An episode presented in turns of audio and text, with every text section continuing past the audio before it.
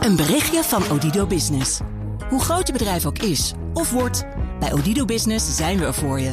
Met unlimited data en bellen en met supersnel en stabiel zakelijk internet. Ook via glasvezel. Ontdek wat er allemaal kan op odido.nl/slash business. Het kan ook zo. BNR Nieuwsradio. Boekenstein en de Wijk. Jan Postma. Het is referendumtijd in Turkije. Zeggen de Turken ja of nee tegen Sultan Erdogan? Het is totaal idioot, het is totaal onacceptabel. Hij speelt nu een beetje de gevierde sultan. Dit Turkije, dat is niet het Turkije waar ik ook maar wil praten.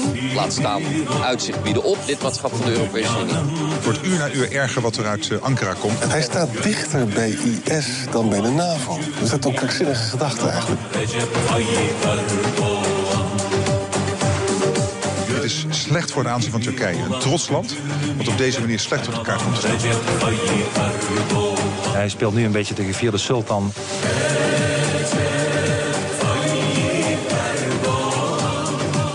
Wordt hier al uh, in de studio. Als je naam het refrein vormt van een lied, dan ben je misschien al een beetje die gevierde sultan. Maar Erdogan die kan het zondag definitief maken. Als de Turken kiezen voor de overstap van een parlementair naar een presidentieel systeem. En als ze dan ja stemmen, wat moeten wij daar dan mee? Welkom bij Boekenstein in de Wijk, op zoek naar de nieuwe wereldorde.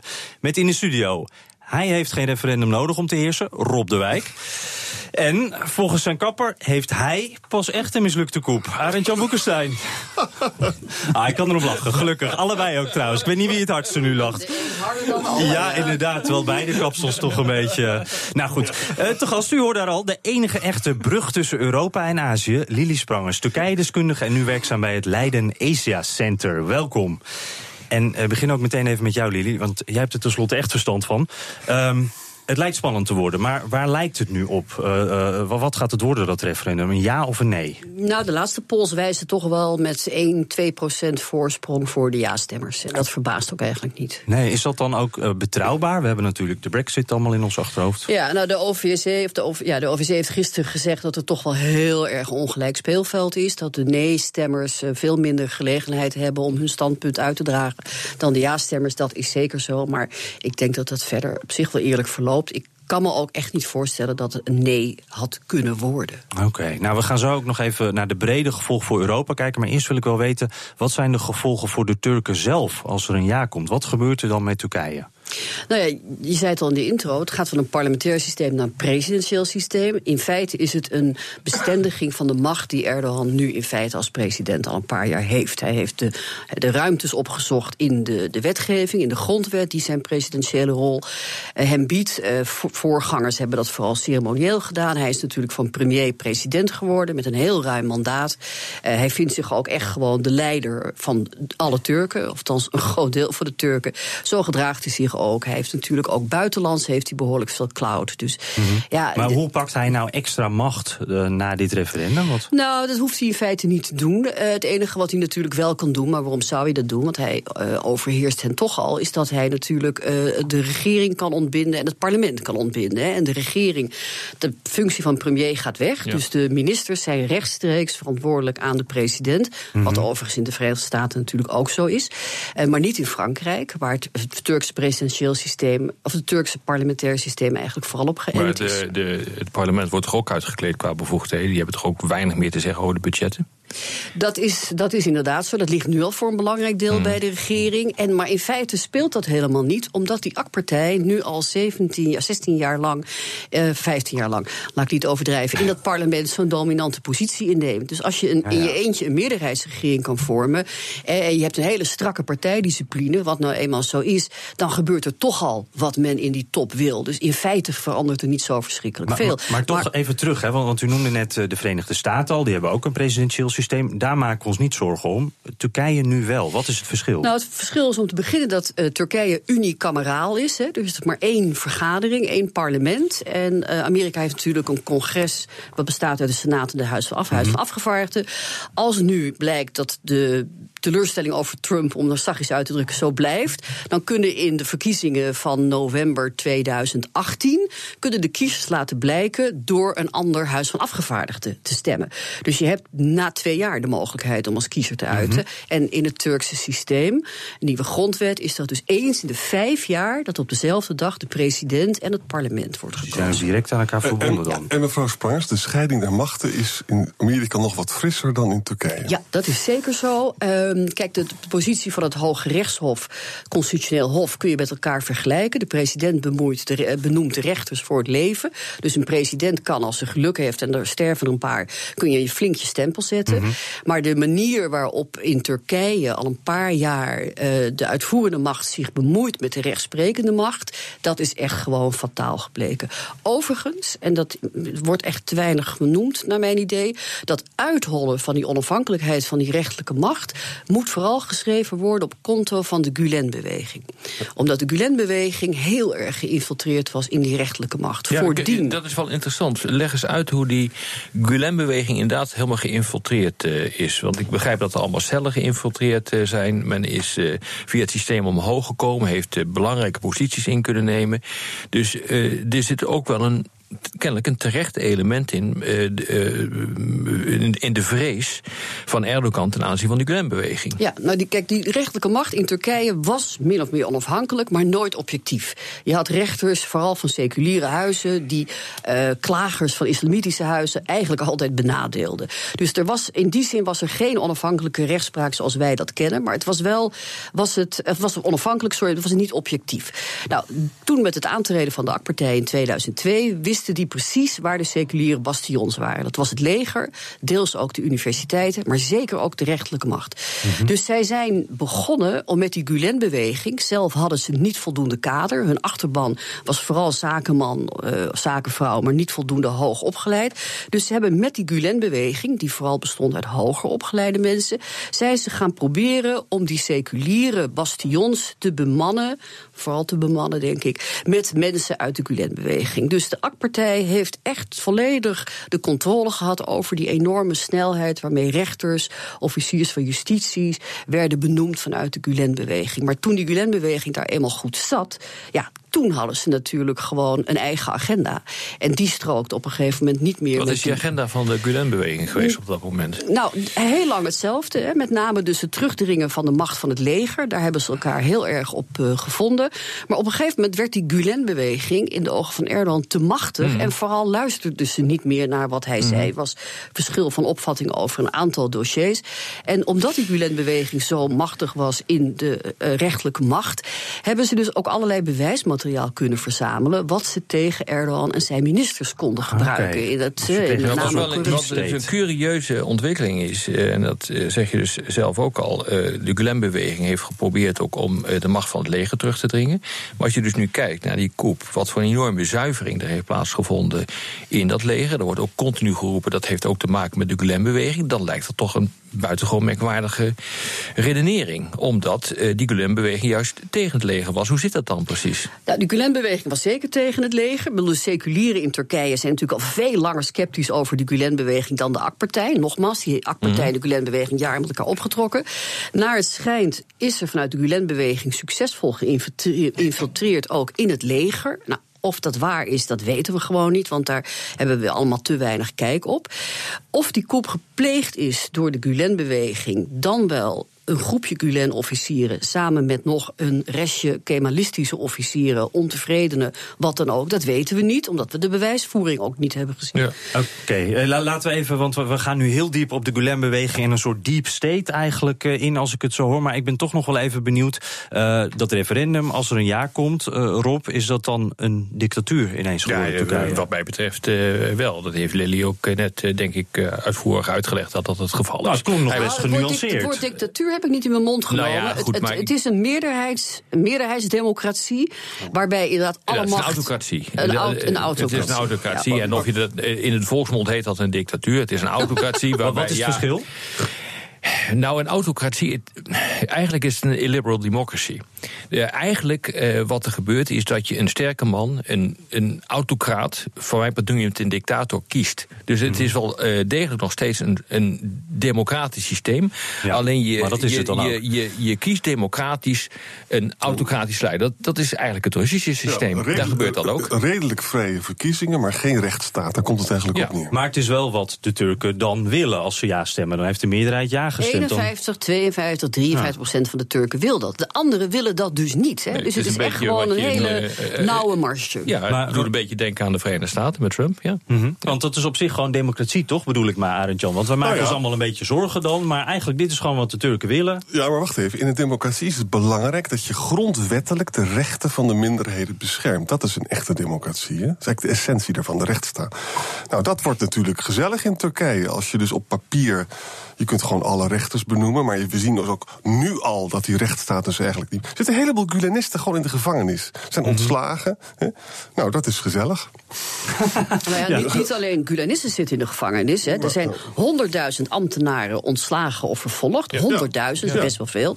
Maar wat er in die slipstream van die eh anti-koepbeweging mee is gegaan... zijn ook gewoon seculieren, maar vooral ook Koerden. Ja. En van, er, zitten, er zitten tien, eh, negen, de tiende loopt nog vrij... tien eh, leden van de HDP, de pro-Koerdische partij... die volkomen democratisch is gekozen. Die zitten in de gevangenis. Maar je noemde inderdaad, je noemde net inderdaad 100.000 eh, mensen die zijn ontslagen. 500.000 in de gevangenis. 160 kranten. 500.000? Ja, eh, 600, 160 kranten die eh, gesloten eh, zijn. 400 eh, gebruikers van sociale media eh, die eh, zijn afgetapt. Eh 6300 academici die eh, eruit zijn gegooid. 4000 rechters.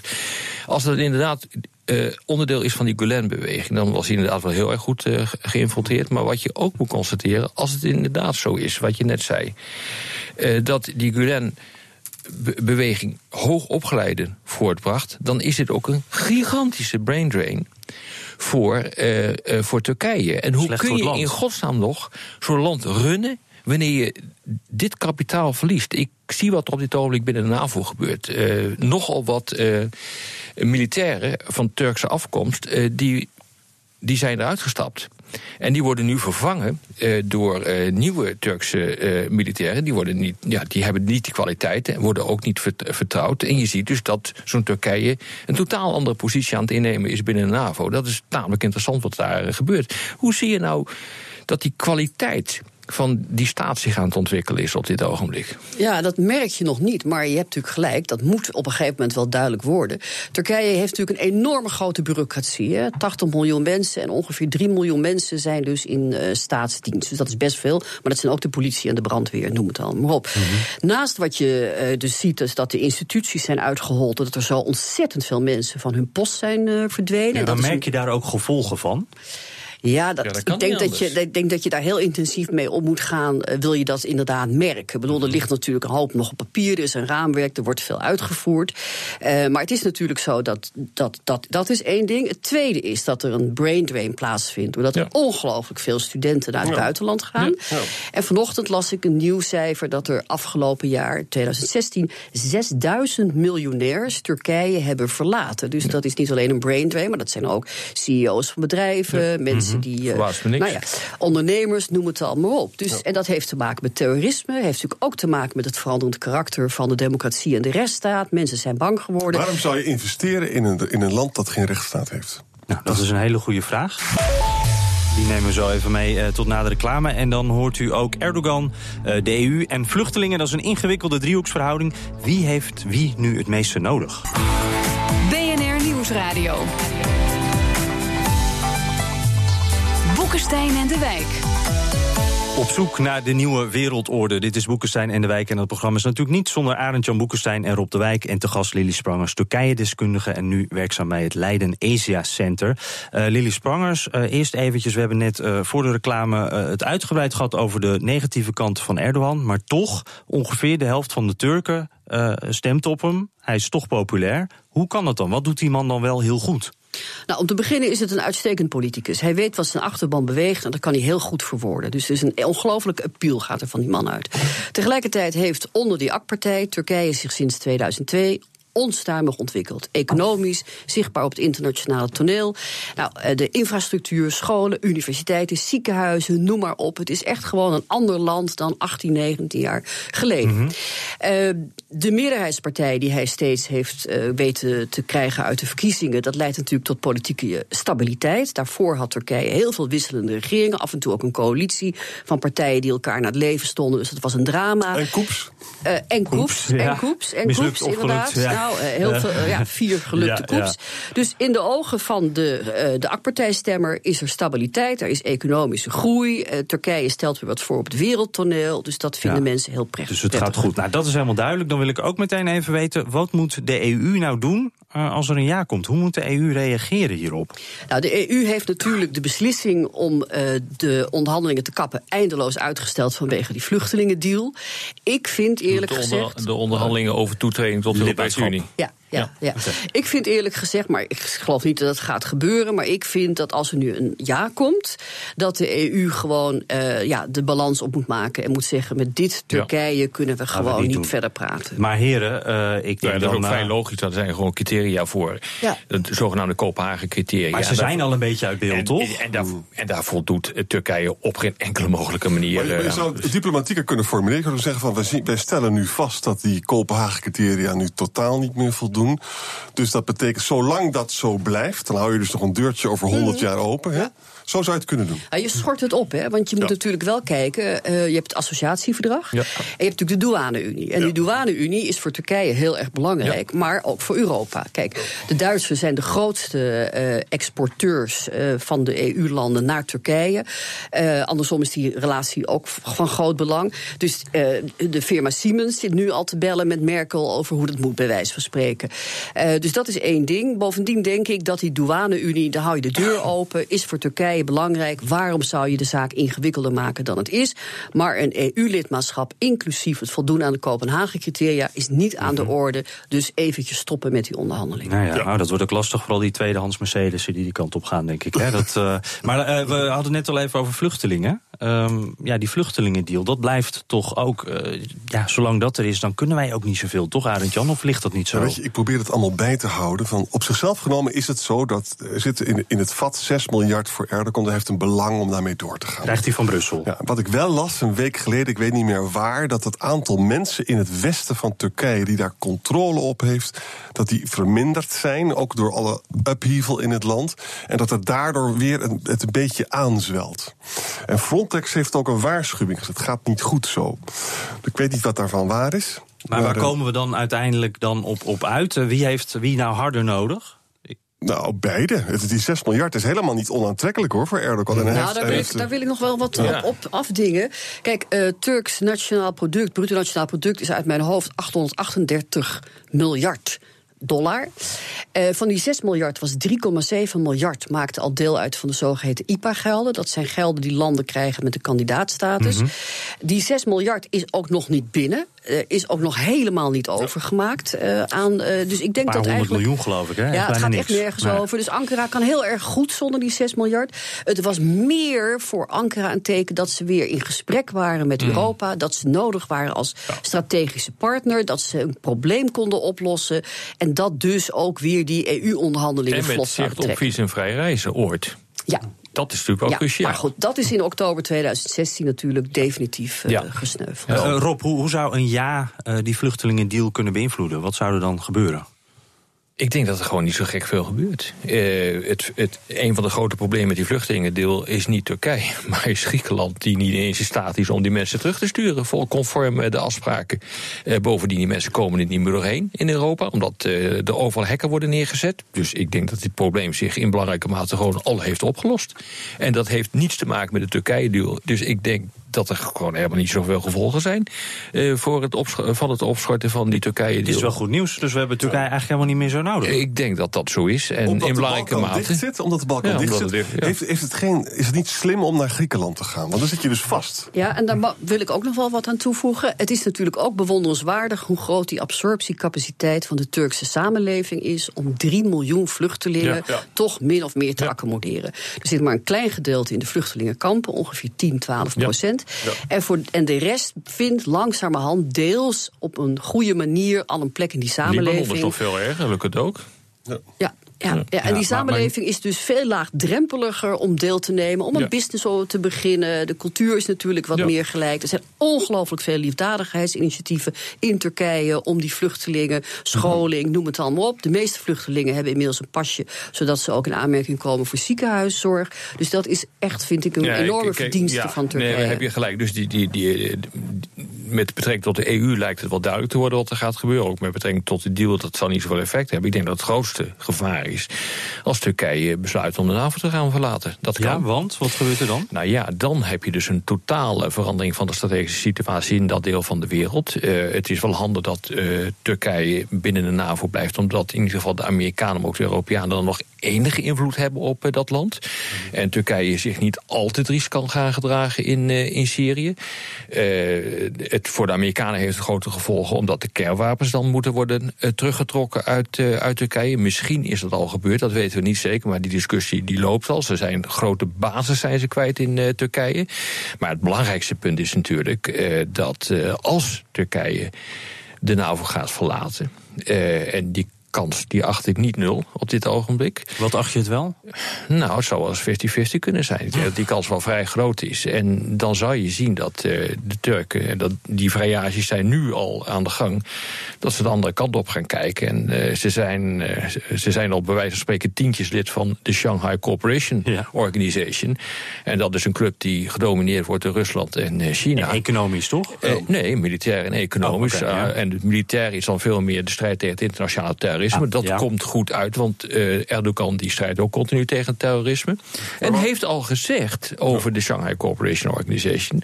eigenlijk delen wij veel meer de waarde met, de, met die club... en de landen die in die club eh, zitten, dan met de NAVO. Lili Spang, zie je dat ook zo? Nee, ik zie dat heel anders. ja. nou, vertel. Er wordt enorm geflirt, hè, ook eh, voortdurend met Rusland. Er is een paar jaar geleden was er sprake dat ze Chinese raketafweersystemen zouden kopen. Nou moet je je voorstellen hoe dat binnen de NAVO-commando geïntegreerd zou moeten worden.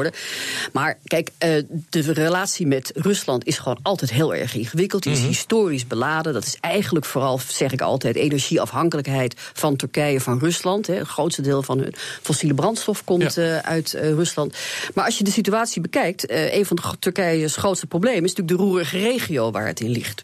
En de enige die hun daartegen kunnen beschermen als de boel verder uit de hand loopt, is de NAVO. Ik bedoel, het ging nog niet mis in Syrië of Duitsland en Nederland moesten Patriots neerzetten. Want- Ja, zijn ben- zich ja, heel ik zie goed dat bewust. echt anders hoor. Ja, ik, nou zie ja, dat, ik zie dat echt Nou, anders. Rusland en Iran steunen Assad. Turkije vindt Assad verschrikkelijk. En dit punt is heel belangrijk voor. Je zou dus kunnen zeggen, als Assad in een bepaald scenario inderdaad naar de achtergrond verdwijnt, dan komen de kaarten anders te liggen. Kijk, zo'n Shanghai Cooperation Organization is geen NAVO, is geen Europese Unie. Dat is een los vast samenwerkingsverband. En wat interessant is, wat je zo net zei, eh, jij noemde het woord energie. In die Shanghai Cooperation Organization zitten op dit ogenblik de ja. grootste energieproducenten van de wereld. Absoluut. En raad, wie is de leider op dit ogenblik, de voorzitter binnen de Shanghai Cooperation Organisatie? Die niet eens lid is van die Ja. club. En toch de leider is van de energieclub binnen de Shanghai Cooperation Organisatie. Voilà, dat is Turkije. Kijk, en dus dat is, geen, dat is geen toeval. Maar het is rationeel, vind ik, vanuit het perspectief van Erdogan. om te zeggen van. ik wil uit die, die knellende eh, Europese instituties. Ik wil een veel losser verband hebben. Want daarmee kan ik eigenlijk gewoon veel wendbaarder zijn in, eh, in de internationale politiek. En ben ik ook in staat om een beleid, of dat dan allemaal gaat lukken en of dat allemaal terecht is en of dat nou luchtfietsrij is, dat maakt even niet uit. Maar ben ik ook in staat om een beleid eh, te voeren waardoor ik een de belangrijke speler kan worden in het Midden-Oosten. En dat is toch iets, volgens mij, wat, eh, Maar- maar- eh, wat Turkije graag Maar wil. op het grote probleem en is dat, dat... lukt je nooit als je lid bent van de NAVO. We moeten ook een beetje afronden, heren. Dus Arend Jan, nog een kort punt. Ja, het grote probleem is dat de Arabieren hebben een hele slechte herinnering aan de Ottomaanse overheersing. En de Turken zijn tegen Assad en Rusland en Iran zijn ervoor. Dus het is nog, het is nog heel lastig. Maar het is zeker Vrijheid, waar dat hij dus hij wil, hij wil een coalitiepolitiek gaan doen. Hij wil gaan, eh, hij wil gaan flirten. gaan Hij wil shoppen. gaan shoppen. Hij wil gaan shoppen. ja, à la carte. Maar Ja. dat gaat natuurlijk op En dan moet je uit de NAVO. Om te kunnen shoppen moet je uit de NAVO. Ja, dat is zeker zo. Maar ik denk uiteindelijk dat de Turken daar toch verschrikkelijk voor terugdeinzen. Nou, want dan zijn ze echt hun hele verdediging kwijt. Ja, ik hoop het. Gas op die lolly. Ja, u hoorde hem alweer. Eh, Als Arend Jan erg gefrustreerd is, gooit hij een tv uit het raam. Soms meerdere per week. Als Rob ergens van baalt, dan trapt hij het gas even extra in. En niet een beetje, kan ik eh, vertellen. Zo is het. Nou, eh, Rob, wat maakte jou kwaad deze week? Nou, echt, het gas ging heel diep in toen ik een Trump van een, een tweet. Een tweet van, Trump. Ja. Eh, een Trump-tweet eh. Eh, Noord-Korea zoekt problemen. Als China helpt, zou dat mooi zijn. Zo niet, dan lossen wij het probleem alleen op. Wat hier gebeurt is denk ik wel... ja, hier wordt geschiedenis geschreven.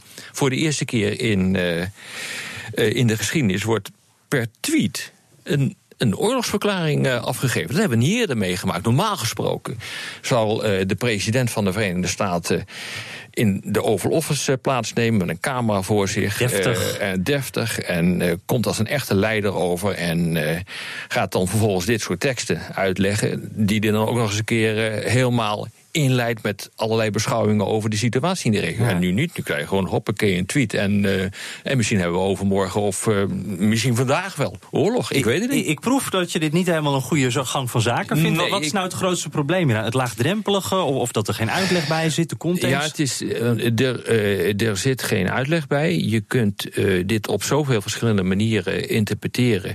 dat de kans op fouten buitengewoon groot is. Je kan geen slag om de arm maken. 140 tekens lenen zich niet echt voor dit soort diplomatie. Ja, nou, en eh, straks wordt hij eh, wakker op Mar-a-Lago zonder adviseurs om hem heen. Dat is altijd een tweetmomentje, hè? Dus ga je alvast maar in je auto zitten, dan, eh, dan zien we, wel wat op, er we gebeurt. wachten op de volgende tweet van de heer Trump. Ja. inderdaad. Dit was Boekenstein in de Wijk. Dank Lily Sprangers. En luister de podcast. Dat kan via iTunes en ook via Spotify. Dan heb je elke week sowieso de laatste aflevering. En deze week een extra aflevering over Noord-Korea. Vrijdagmiddag spraken we daar al uitgebreid over. En dan hoor je ook of Rob en Arend Jan nog een beetje hoop hebben op de-escalatie daar. Nou, via podcast of eh, op de radio. Volgende week zijn wij er gewoon weer. Dank voor het luisteren. Een berichtje van Odido Business. Hoe groot je bedrijf ook is of wordt, bij Odido Business zijn we er voor je. Met unlimited data en bellen en met supersnel en stabiel zakelijk internet. Ook via glasvezel. Ontdek wat er allemaal kan op odido.nl/slash business. Het kan ook zo.